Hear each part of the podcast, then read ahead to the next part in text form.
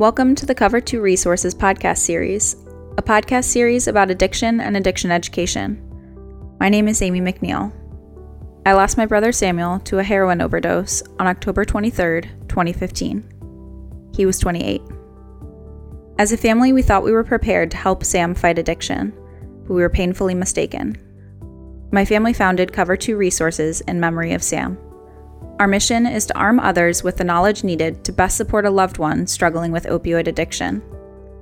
The Cover 2 Resources podcast is an ongoing series in which we interview experts in the fight against opioid addiction.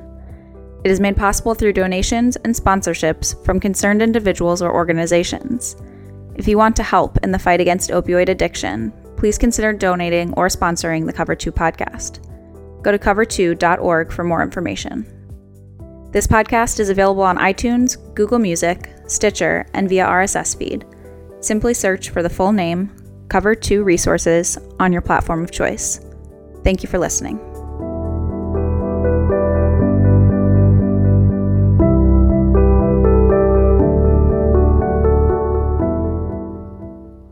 Hi, this is Greg McNeil, founder of Cover 2 Resources, and I'm here today with Allyse Adams, clinical administrator and licensed counselor with the Oriana House.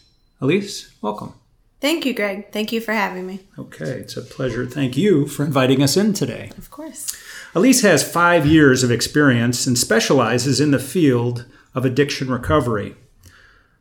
Allyse, you've run the medication assisted treatment program here at the Oriana House uh, for the past three years. So tell us a little bit about the program and why it's different from other treatment programs.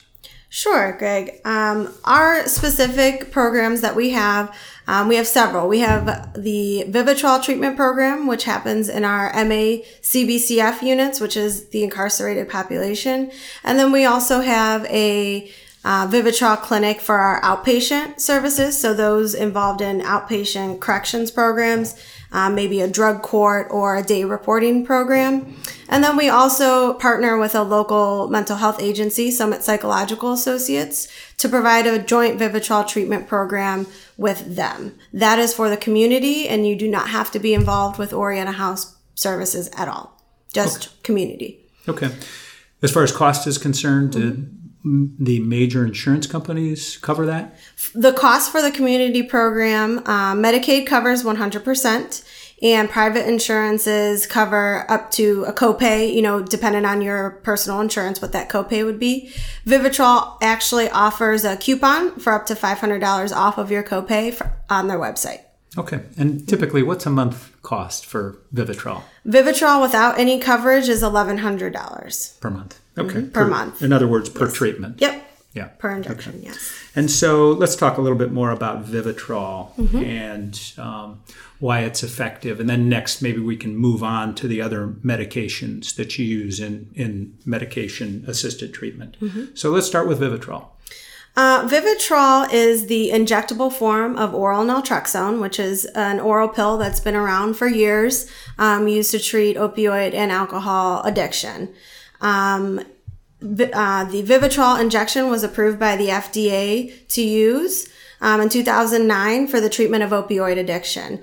It is an opioid blocker. It completely blocks the receptors on the brain, does not activate them in any way, doesn't create dopamine, doesn't create euphoria, rather blocks that receptor, reducing cravings of any kind, as well as blocking the ability for an individual to get high on an opioid.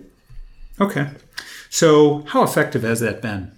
Um, it's been pretty effective in our program so far. I have statistics from um, our first year of opening. Uh, we had 10 people receive nine or more shots. Um, they were all successful. 100% of them completed our program, which typically takes about six to eight months. Um, after they complete that, treatment portion, so the behavioral, the groups, the individuals, things like that. They're on a maintenance plan, so they're involved with us in some capacity, at least once a month, you know, checking in like that. Um, but they've completed the core component of the behavioral part at that point. Um, so that's 10 people mm-hmm. that completed that. Mm-hmm. In your last, how many months did you say that was? That was for our first year. So First that, year, okay. a little bit more than a year. Okay. So, but they made it all the way through the year. They made it all the way through. So 10 went in and 10 came out the other side. Yes. Any of them relapse? Um, throughout their time, there was relapse. Yes. yes. How many? Um, I would say at least three of them um, that I can think of for sure. So a 70% Mm-hmm. success rate is to the best of your knowledge. So, yes. So the question that begs the question, how the heck can you relapse if it's being blocked? You know, by by the Vivitrol. Mm-hmm. I- they can't get high is the idea behind the Vivitrol. So how's that possible? One of the most important aspects with MAT is to recognize that the medication is a treatment for the chemical part of the addiction. So when someone's using a substance, it changes the chemicals in their brain. It changes that component. The medication addresses that, whether it be Vivitrol, Suboxone, or Methadone. However, there's still the behavioral component to that, and there's still the thinking processes. So a person can be on MAT, but if they're still hanging out with old friends, if they're still not really, you know, still working at the bar, you know, still kind of engaging in criminal activity, that sets themselves up for increased risk of relapse because they're not changing those other components of their addiction. Okay, so Mm-hmm. basically, they have the protection. They've done it all. The Vivitrol. They've been coming back each time. Mm-hmm. 100 percent of them came back for their shots. They didn't skip a shot, and they used three of them used, Mm-hmm.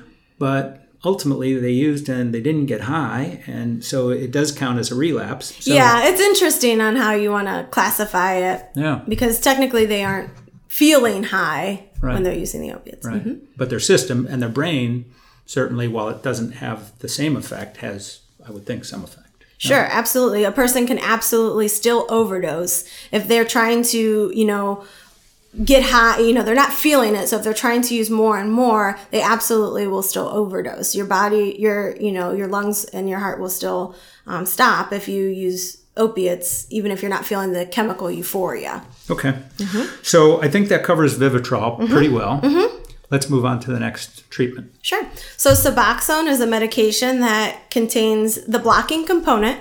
So it will block the receptors in the brain and reduce the ability for an individual to get high. Um, and it also has a synthetic opioid in it. So there is um, an opiate in that as well. And so together it creates a blocker and it creates sort of like a maintenance. So a person is not getting high, so to speak. They're not feeling euphoria, um, but they are receiving um, a certain amount of synthetic opioid when they take the medication. That's daily and typically comes in the film strips. So daily, they do this as an outpatient. They take it themselves. They don't have to go anyplace. They Correct. just do it in their own home. Correct. Okay. So it relies upon them every single day, every 24 hours to Mm-hmm. be compliant. Most programs do um, seven day prescriptions, shorter prescriptions until they've been able to maintain long term, um, and then might do, you know, 30 day prescriptions. Okay. Mm-hmm. So for somebody on Suboxone, how do you monitor them? Um, it, Suboxone will show up in a regular urine drug screen test, uh, so we can um, so have them submit UDSs, make sure they're testing positive for Suboxone. Um, that helps us to know that they're taking it. So do you do that though? Yes. I mean, as, as part of your program? Yes, as How part often? of our program.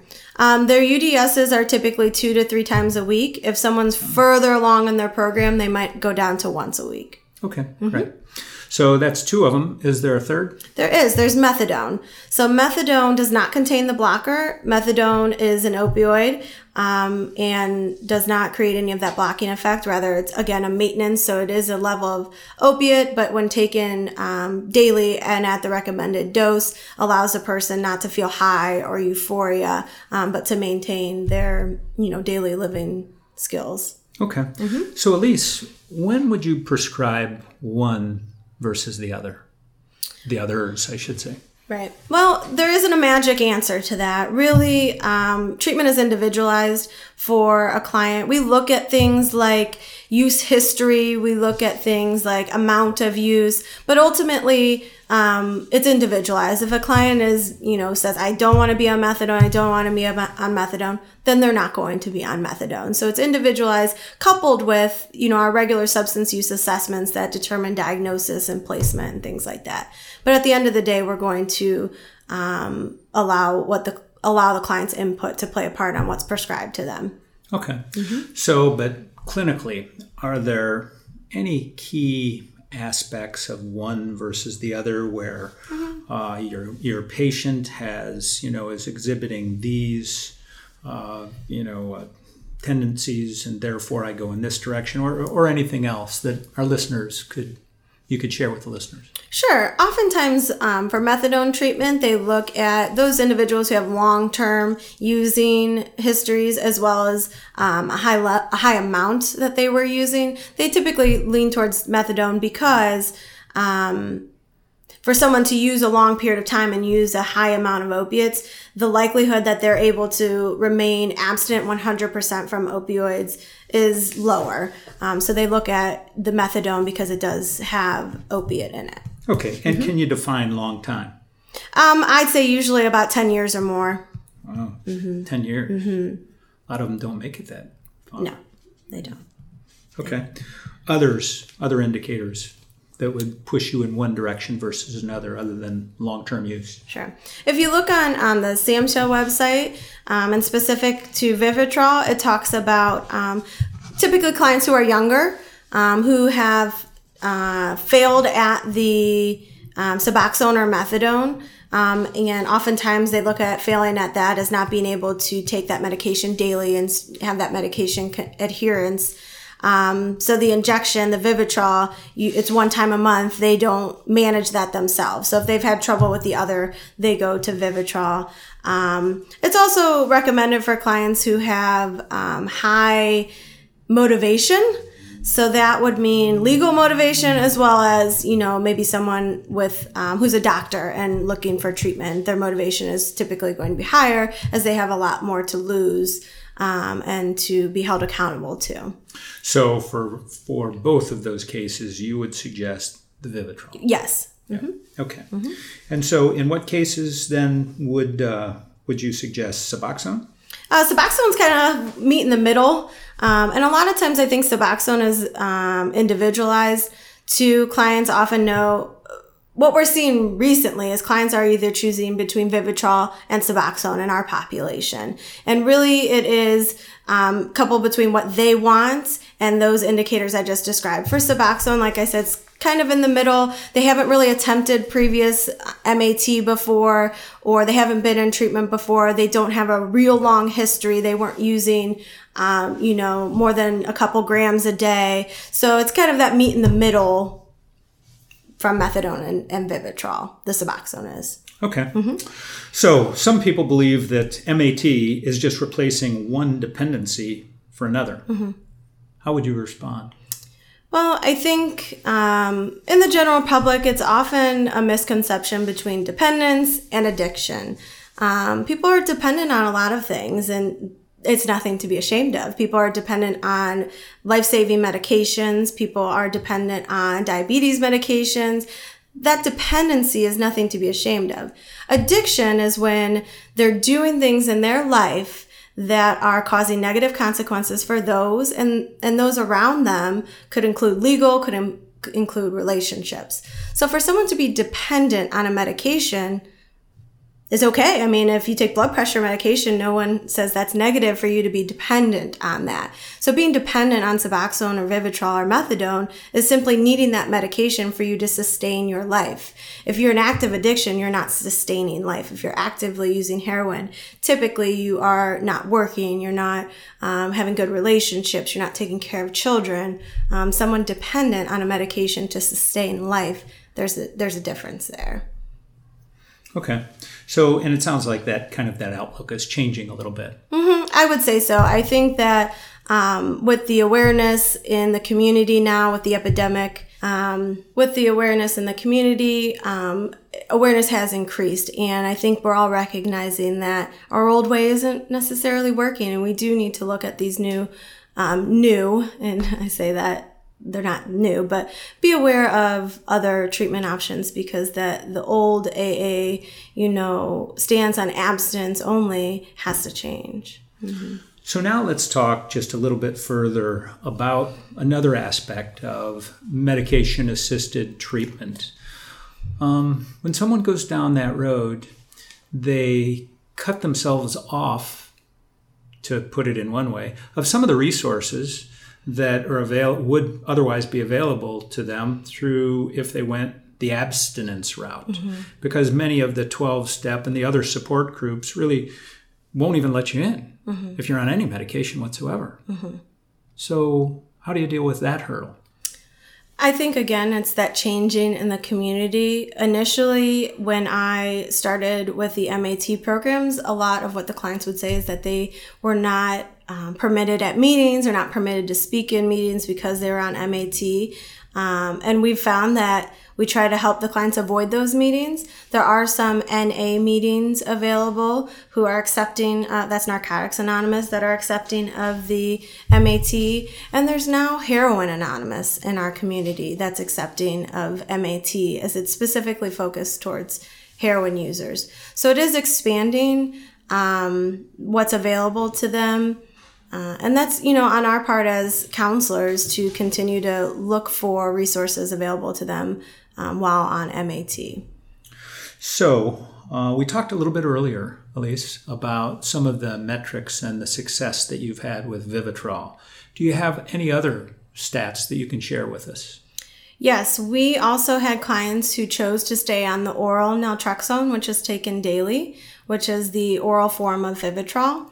We had eight clients choose that. One of them were able to successfully complete the program um, while just on the oral medication taken daily.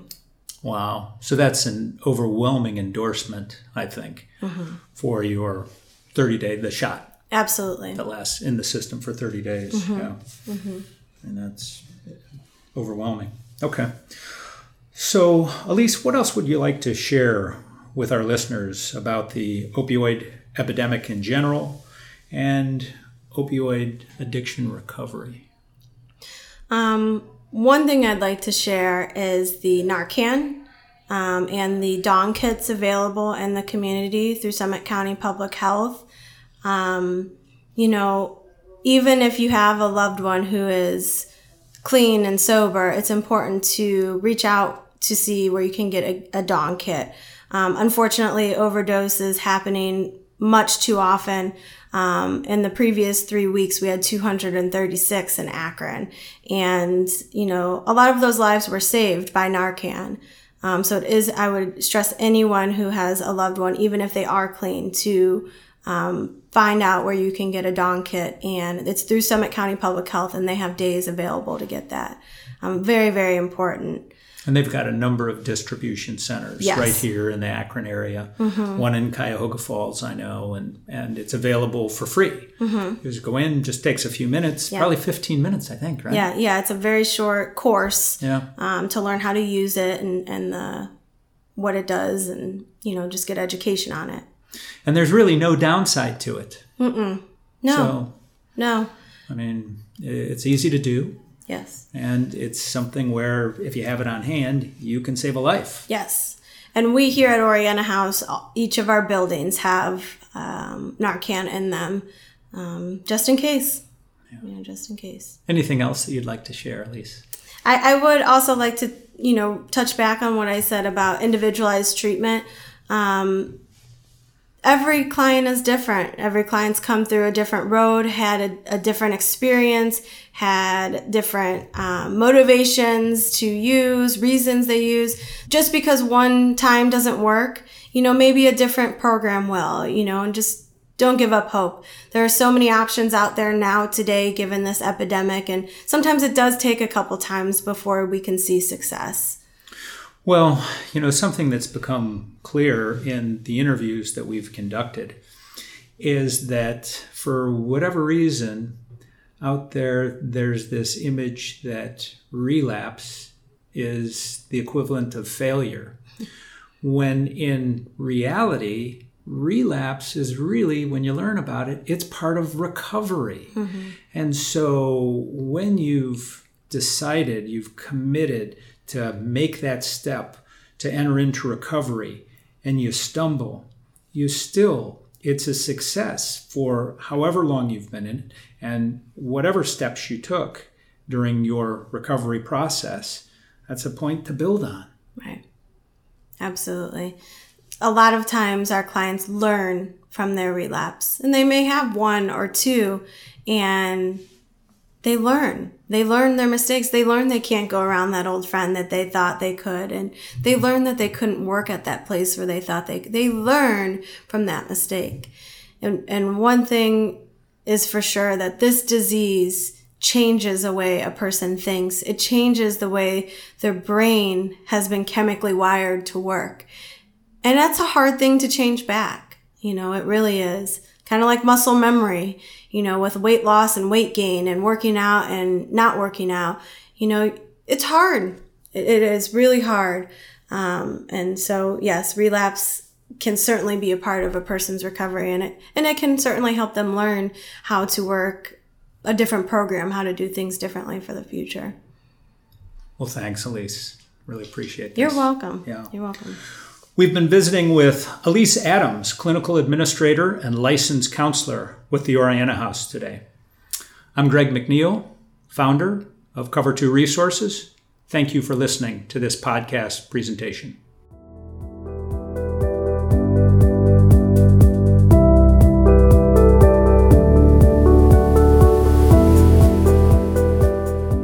Thank you for tuning in to this episode of the Cover 2 Resources podcast. This episode is a production of Cover 2 Resources and is made possible by listeners like you. With your support, the Cover 2 team can continue to research and broadcast these resources to others in need.